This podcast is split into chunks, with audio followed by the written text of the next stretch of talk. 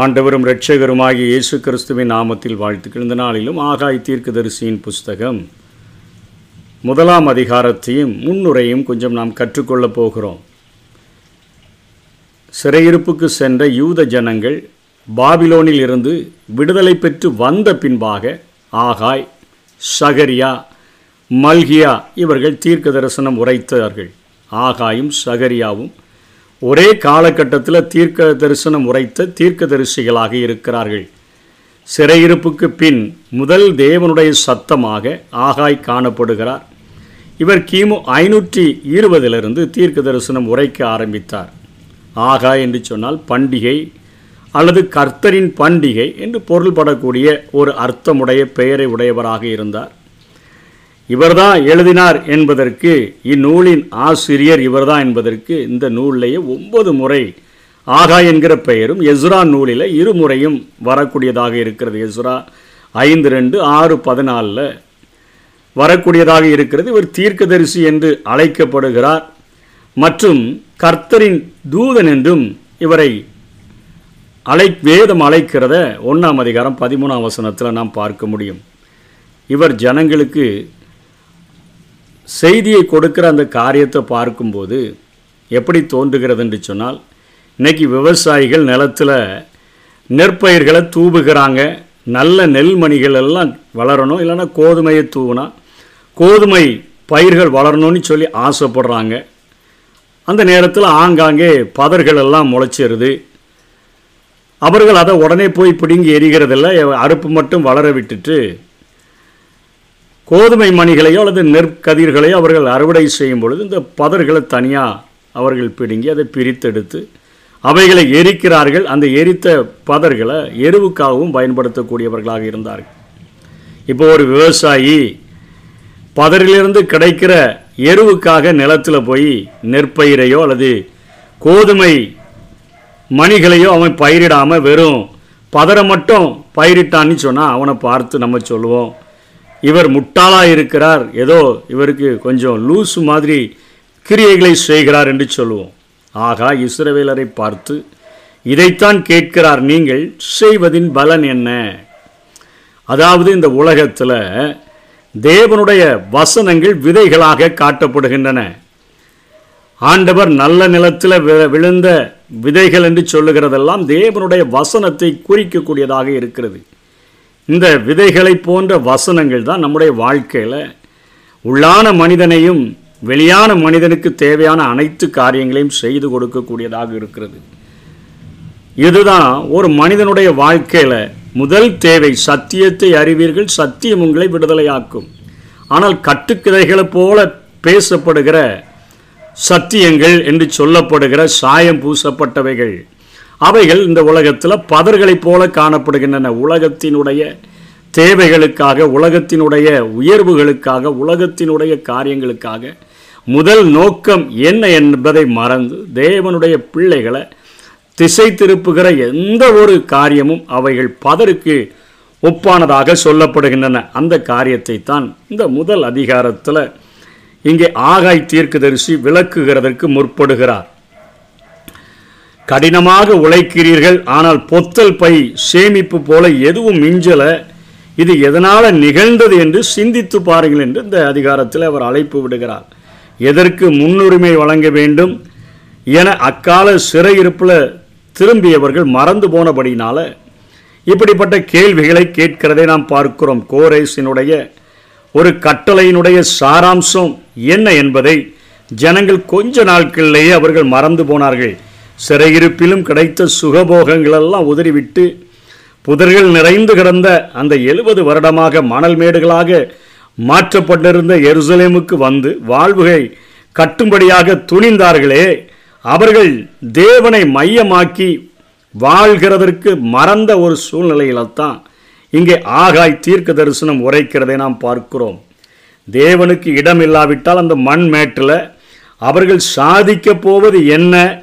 வந்தவுடன் பலிபிடத்தை கட்டி பணியை தொடங்கினவர்கள் இப்பொழுது சுமார் பதினைந்து ஆண்டுகள் காலதாமதம் செய்து அவர்கள் அப்படியே தங்களுடைய காரியத்தை மாத்திரம் செய்து வருகிறதை பார்த்தபடியினால அங்கே ஆகாய் தீர்க்க தரிசனம் உரைக்கிறார். தற்போது காலத்தின் மீது பழி போட்டுக்கொண்டு இவர்கள் இப்போ காலம் தாழ்த்தும்படியாக தீர்மானித்து விட்டதை ஆகாய் ஒன்று ரெண்டில் அவர் சொல்லுகிறார். அவர்களது பயனற்ற அந்த வாழ்க்கையை பயனற்ற விளைச்சலின் மூலம் அவர் விளக்குகிறதை நாம் பார்க்கிறோம். பதரை நாடுகிற விசுவாசியைப் போல உலக செல்வங்களை நாடிய இஸ்ரவேலர்களுடைய வாழ்வில் அவர்கள் தோற்று கிடந்தார்கள். தேவனுக்கும் அவர்களுடைய வாழ்வு வெறும் பதர்களைப் போல பலனற்று கிடந்தது என்று சொல்லித்தான்.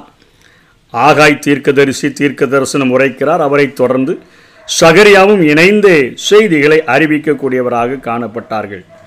சுமார் கிமு ஐநூற்றி முப்பத்தி ஆறில் செருபாபேலினுடைய தலைமையில் சுமார் ஐம்பதாயிரம் யூதர்கள் எருசலேமிலிருந்து திரும்பி வந்தார்கள். சுமார் கிமு ஐநூற்றி முப்பத்தி ஆறு ஏழாவது மாதம் பலிபிடத்தை கட்டி அவர்கள் பலி செலுத்தினார்கள். எப்படி இன்றைக்கு வருஷம் தொடங்கின உடனே நம்ம முதல் முதலாக ஆலயத்திற்கு சென்று நம்முடைய வாழ்க்கையை தேவ சன்னிதானத்திலிருந்து சமூகத்திலிருந்து தொடங்கணுங்கிற ஒரு வாஞ்சையில தொடங்குகிறோமோ அதே போலத்தான் எழுபது வருட சிறையிருப்பு கழித்து வந்த ஜனங்களுக்கு ஆண்டவருக்கு முதலிடம் கொடுத்து அவருக்கு முதல்ல பலிபிடத்தை கட்டி பலி செலுத்தின பின்பு நம்ம வேலையெல்லாம் செய்யலான்னு சொல்லி முதல் அவர்கள் பலிபிடத்தை கட்டுகிறார்கள். சுமார் கிமு ஐநூற்றி முப்பத்தி அஞ்சில் இரண்டாம் மாதத்தில் அந்த தேவாலய பணியை அவர்கள் தொடங்குகிறார்கள். அது அறகுறையாக விடப்பட்டு இப்போ பதினைந்து ஆண்டுகள் ஆயிடுச்சு. கிமு ஐநூற்றி இருபது ஆறாம் மாதம் முதலாம் தேதியில் தான் ஆகாய் தேவாலய பணியை தொடங்க அழைப்பு விடுக்கிறதை ஆகாய் ஒன்று ஒன்றில் நாம் பார்க்கிறோம். ஆறாம் மாதம் இருபத்தி நாலாம் தேதியில் தேவாலய பணியை மீண்டும் அவர்கள் தொடங்கினார்கள். பதினைந்து ஆண்டுகள். அப்படியே ஆற போட்டு கிடக்கிற ஒரு சூழ்நிலையை இங்கே ஆகாய் குறிப்பிடுகிறதை நாம் பார்க்க முடியும். இந்த ரெண்டு அதிகாரத்தில் உள்ள தலைப்புகள் என்ன சாராம்சம் என்னன்னு சொன்னால் தேவாலயத்தை தொடர்ந்து கட்டும்படியாக ஆகாய் அழைப்பு விடுகிறார். ஒன்றாம் அதிகாரம் ஒன்றிலிருந்து பதினைந்து வரையிலும் பார்க்கிறோம். கர்த்தருக்குள்ள தைரியப்படுத்துகிறார். ரெண்டாம் அதிகாரம் ஒன்றிலிருந்து பத்தாம் வசனம் வரையிலும் பார்க்கிறோம். கீழ்ப்படிதல் உள்ளவர்களாக இருக்கும்படியாக ஒரு அழைப்பு விடுகிறார். அது பத்திலிருந்து பத்தொன்பதாம் வசனம் வரையிலும் அவைகள் சொல்லப்படுகின்றன. எதிர்கால நம்பிக்கைக்கு ஒரு அழைப்பு கொடுக்கிறார். அது ரெண்டாம் அதிகாரம் இருபதிலிருந்து இருபத்தி மூன்று வரையிலும் இந்த காரியங்கள் அவைகள் ஆ ஆகாய் தீர்க்கதரிசியினால் சொல்லப்படுகின்றன. தேவாலய பணியை தொடங்கி அவங்க நடத்திக்கிட்டு இருக்கும்போது சமாரியர்களும் பிற அரசு அதிகாரிகளும் அவர்களை சோர்வடைய செய்ததுனால இனிமேல் தேவாலய பணியை நம்ம எங்கே செய்கிறது எதிர்ப்புகள் வந்துருச்சே அப்படின்னு சொல்லிட்டு அவங்க வேலையை அவங்க அவங்க பார்க்க ஆரம்பிச்சிட்டாங்க. இன்றைக்கும் ஆரம்பத்தில் ரட்சிக்கப்பட்ட உடனே சுவிசேஷ ஊழியம் அந்த ஊழியம் அங்கே போய் செய்தேன் அதை செய்தேன் வீடுகளை எல்லாம் சந்தித்தேன் தெருக்களிலே நின்று பேசினேன். ஆனால் எதிர்ப்புகள் வந்தபோது அப்படியே முடங்கி கிடந்து கொண்டு தங்க வேலைகளை பார்த்துட்டு மீதி எல்லாவற்றையும் மறந்து விடுகிறது போலத்தான் அவர்கள் பதினைந்து வருடங்கள் அவர்கள் மறந்துவிட்ட ஒரு சூழ்நிலையை இந்த ஆகாய் புத்தகமானது நமக்கு முன்னுரையிலே கொடுக்கக்கூடியதாக இருக்கிறது. இதில் இந்த புத்தகத்தில் நம்ம கற்றுக்கொள்ளக்கூடிய பாடங்கள் எவைன்னா நமக்கு தேவன் அனுமதிக்கும் நெருக்கடிகள் எதற்குன்னு சொல்லி நம்ம ஆராய்கிறவர்களாக காணப்பட வேண்டும். அப்போ தான் தேவன் சில காரியங்களை நமக்கு உணர்த்த முடியும். கீழ்ப்படிதலற்ற ஒரு பக்தி வாழ்வு தீட்டான வாழ்க்கை என்பதை இந்த புத்தகத்திலிருந்து நம்ம கற்றுக்கொள்ள முடியும். எதற்கு முன்னுரிமை கொடுக்கப்பட வேண்டும் என்கிற ஒரு தெளிவு நமக்கு வேணும். இல்லைன்னா ஆன்மீக வாழ்க்கையில் மிகவும் பின்தங்கிய ஒரு நிலைக்கு நம்ம தள்ளப்பட்டு விடுவோம். நமது கால தாமதங்கள் நமது ஆசீர்வாதங்களை கால தாமதப்படுத்தும் என்பதையும் நாம் உணர்ந்து வாழ வேண்டும் என்கிறத இந்த புத்தகத்தின் மூலமாக நாம் கற்றுக்கொள்ள முடியும் நமது வாழ்வு பிறரது. நமதுடைய வாழ்வு பதர்களை அறுவடை செய்ய முதலீடு செய்யப்படும் மடமையான ஒரு கடின முயற்சிகளாகி விடக்கூடாது. கடமை தவறியவர்களுக்கு அறைகூவல் என்னன்னு சொன்னால் இந்த புத்தகம் எழுந்து கட்டுவோம் வாருங்கள் என்கிற ஒரு அழைப்பை கொடுக்கக்கூடியதாக இருக்கிறது. இந்த முதல் அதிகாரத்தில் கர்த்தருடைய வார்த்தை உண்டாகி அவர் நான்கு செய்திகளையும் கர்த்தருடைய வார்த்தை உண்டாகி என்று தான் அவர் பேசுகிறார். சிறையிருப்பிலிருந்து வந்த மக்கள் எல்லாவற்றையும் செய்தார்கள். மச்சு பாவப்பட்ட வீடுகள் அதாவது மாட மாளிகைகளை கட்டினார்கள். தொழில்களை தொடங்கினார்கள். அவர்களுக்கு தெரிந்தது விவசாயம். அந்த தொழில்களை தொடங்கினார்கள். குடும்ப குடும்ப வாழ்வுகளை கட்டிக்கொண்டார்கள். ஆனால் தேவாலய பணியை மட்டும் இடையிலேயே நிறுத்திவிட்டதை நம்ம பார்க்கிறோம்.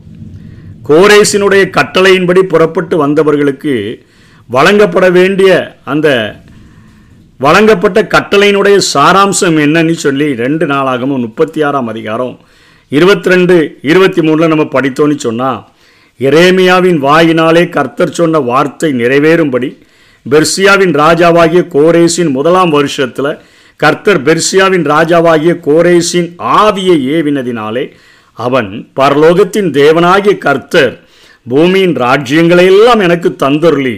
யூதாவில் உள்ள எருசலேமிலே தமக்கு ஆலயத்தை கட்டுவிக்கும்படி எனக்கு கட்டளையிட்டு இருக்கிறார் அவருடைய ஜனங்கள் எல்லாரிலும் எவன் உங்களுக்குள் இருக்கிறானோ அவன் போகட்டும்.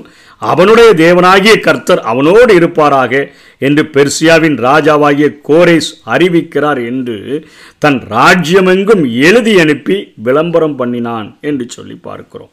இதே வார்த்தைகளை எஸ்ராவும் தன்னுடைய ஒன்றாம் அதிகாரம் ரெண்டாம் வசனம் மூன்றாம் வசனங்களிலே குறிப்பிடுகிறார். உலகத்தில் வல்லரசாக திகழ்ந்த கோரேசு அநேக நாடுகளுக்கு ராஜாவாக அதாவது உலகத்துக்கே ராஜா போல தோன்றின அந்த கோரேசினுடைய ஆவியை பரலோகத்தின் தேவனாகிய கர்த்தர் உன்னத அதிகாரமுடையவர் உயர்ந்த அதிகாரமுடையவர் கட்டளையிடுகிறார். என்ன கட்டளையிடுகிறார்?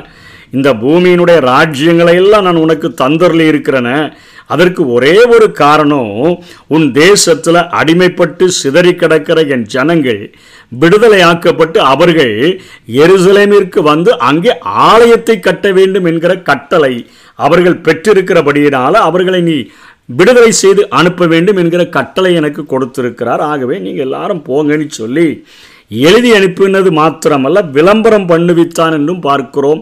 அங்கே அவன் சொல்லுகிறான் தேவனாகிய கர்த்தர் நீங்கள் அவருடைய பணியை செய்கிறவர்களாக இருந்தால் அவர் உங்களோடு கூட இருப்பார் என்கிற காரியத்தை சொல்லுகிறதை பார்க்கிறோம். இன்றைக்கு எதற்கெடுத்தாலும் கர்த்தர் உன்னோடு கூட இருப்பார் உன்னோடு கூட இருப்பார் என்று சொல்லி ஆண்டவருக்கென்று ஒரு காரியத்திலும் பிரயாசப்படாத ஜனங்களை பார்த்து இன்றைக்கு அநேக பிரசங்கிகள் சொல்லுகிற ஆசீர்வாதம் என்று நினைத்து சொல்லுகிற வார்த்தைகள் இவைகள். மத்திய இருபத்தெட்டாம் அதிகாரத்தில் பதினெட்டு பத்தொம்போது இருபதில் உலகம் முழுவதையும் ஆயிரம் வருடம் ஆட்சி செய்ய போகிற ராஜாதி ராஜாவாகிய இயேசு கிறிஸ்து பரலோகத்திற்கு எழுந்தருளும் போகும் பொழுது அவர் ஒரு காரியத்தை சொல்லுகிறார். அப்பொழுது இயேசு சமீபத்தில் வந்து அவர்களை நோக்கி வானத்திலும் பூமியிலும் சகல அதிகாரமும் எனக்கு கொடுக்கப்பட்டிருக்கிறது. கோரேசுக்கு பூமியில் அதிகாரம் கொடுக்கப்பட்டிருக்குது. இயேசு கிறிஸ்துவுக்கு வானத்திலும் பூமியிலும் சகல அதிகாரம் எனக்கு கொடுக்கப்பட்டு இருக்கிறது ஆகையால் நீங்கள் புறப்பட்டு போய் சகல ஜாதிகளையும் சீஷராக்கி பிதா குமாரன் பரிசுத்த ஆவி நாமத்தினாலே அவர்களுக்கு ஞானஸ்நானம் கொடுத்து நான் உங்களுக்கு கட்டளையிட்ட யாவையும் அவர்கள் கை கொள்ளும்படிக்கு அவர்களுக்கு உபதேசம் பண்ணுங்கள். இதோ உலகத்தின் முடிவு பரியந்தமும் சகல நாட்களிலும் நான் உங்களோடு கூட இருக்கிறேன். எனக்காக பணி செய்கிறவனா நீ இருந்தான்னு சொன்னா. உலகமெங்கும் போகிறவனாக இருக்கிறவனா இருந்தா என்று சொன்னால் உன்னுடைய கூடவே நான் வருகிறதற்கு ஆயத்தம். அது உலகத்தின் முடிவு பரியந்தமும் சகல நாட்கள் எல்லா நாட்களிலும் நான் உன்னோடு கூட இருப்பதற்கு ஆயத்தம் என்று ஆண்டவர் சொல்லுகிறதை பார்க்கிறோம். பதிமூன்றாம் வசனத்தில் ஒன்றாம் அதிகாரம் ஆகாய் சொல்கிறார் நான் உங்களுடனே இருக்கிறேன் என்று கர்த்தர் சொல்லுகிறார். ஆண்டவருக்காக பணி செய்கிறவர்களோடு கூட ஆண்டவர் இருக்க விரும்புகிறார் நம்ம நினைக்கிறோம் ஒன்றுமே செய்யாவிட்டாலும் ஆண்டவர் எனக்கு முன்னால் செல்லணும் பின்னால் செல்லணும். கர்த்தர் சமூகம் எனக்கு முன்பாக செல்லணும் பின்னாடி இருந்து தாங்கணும் என்று நினைக்கிறோம். ஆண்டவருக்காக ஒரு கடுகளவு கூட பணியாற்றாதபடி பதர்களைப் போல இந்த உலகத்தில் வாழ்ந்து கொண்டிருக்கிறவர்களுக்குத்தான் எச்சரிப்பாக ஆகாய் எழுதுகிறதை நாம் பார்க்கிறோம். அவர்கள் மச்சு பாவப்பட்ட வீடுகளை கட்ட ஆரம்பித்து விட்டார்கள் விவசாயம் செய்ய ஆரம்பித்து விட்டார்கள் தங்களுடைய குடும்ப வாழ்க்கையை கட்ட ஆரம்பித்து விட்டார்கள் தேவாலய பணியை அவர்கள் பதினைந்து வருடங்கள் விட்டு விட்டார்கள்.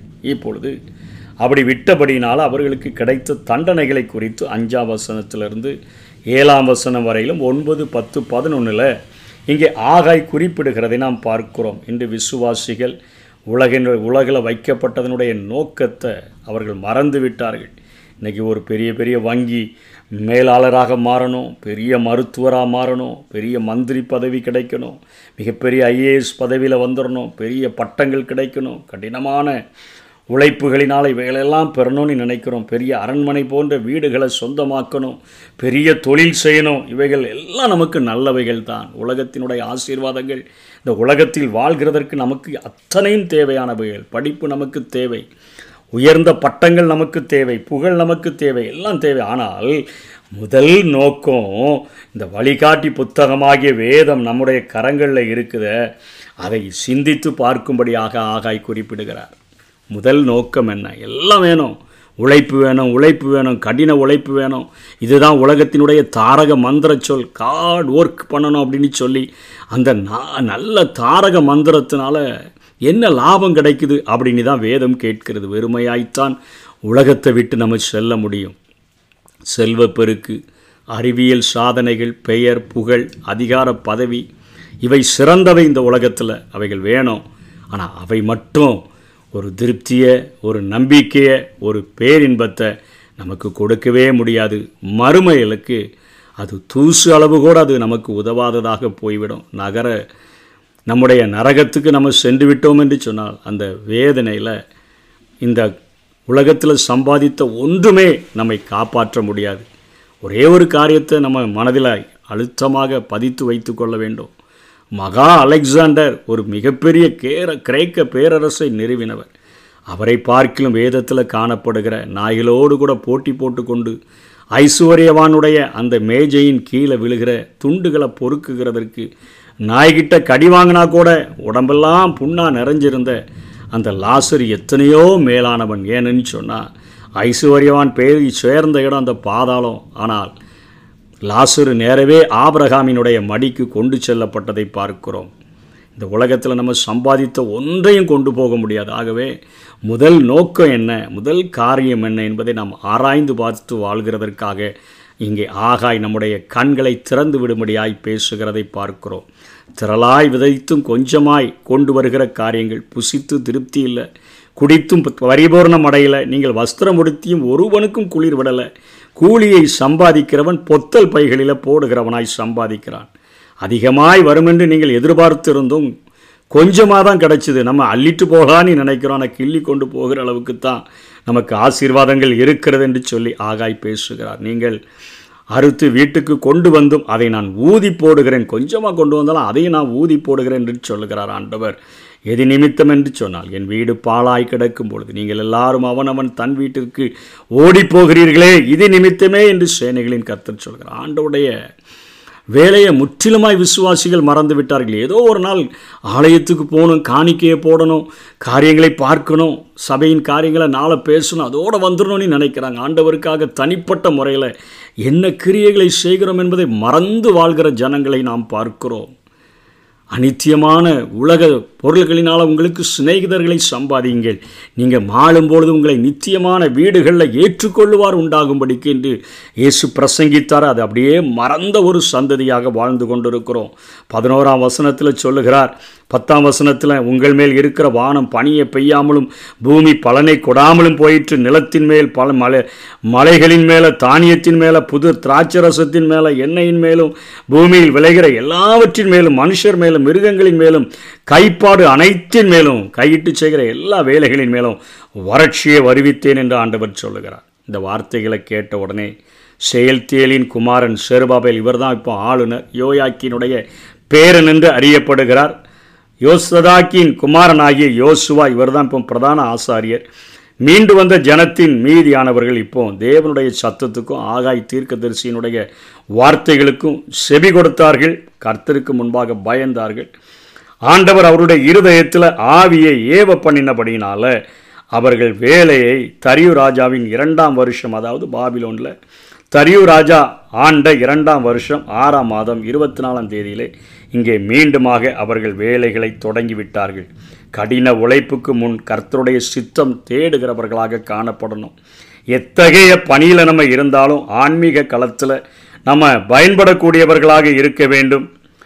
சுவிசேஷத்துக்காக பயன்படாத எந்த ஒரு பாத்திரங்களும் இந்த உலகத்தில் சாரமற்ற உப்புகளாக அணைந்து போன விளக்குகளாக இருட்டுகளாக இந்த உலகத்தில் இருந்து இடத்தை அடைச்சி கொண்டு இருக்கிறது என்பதை நாம் உணர்ந்து கொள்ள வேண்டும். உபயோகமற்ற பொருட்களாக சுவிசேஷ பாதையில் முடங்கி கிடக்கிற விசுவாசிகளாக நம்ம இருக்கக்கூடாது.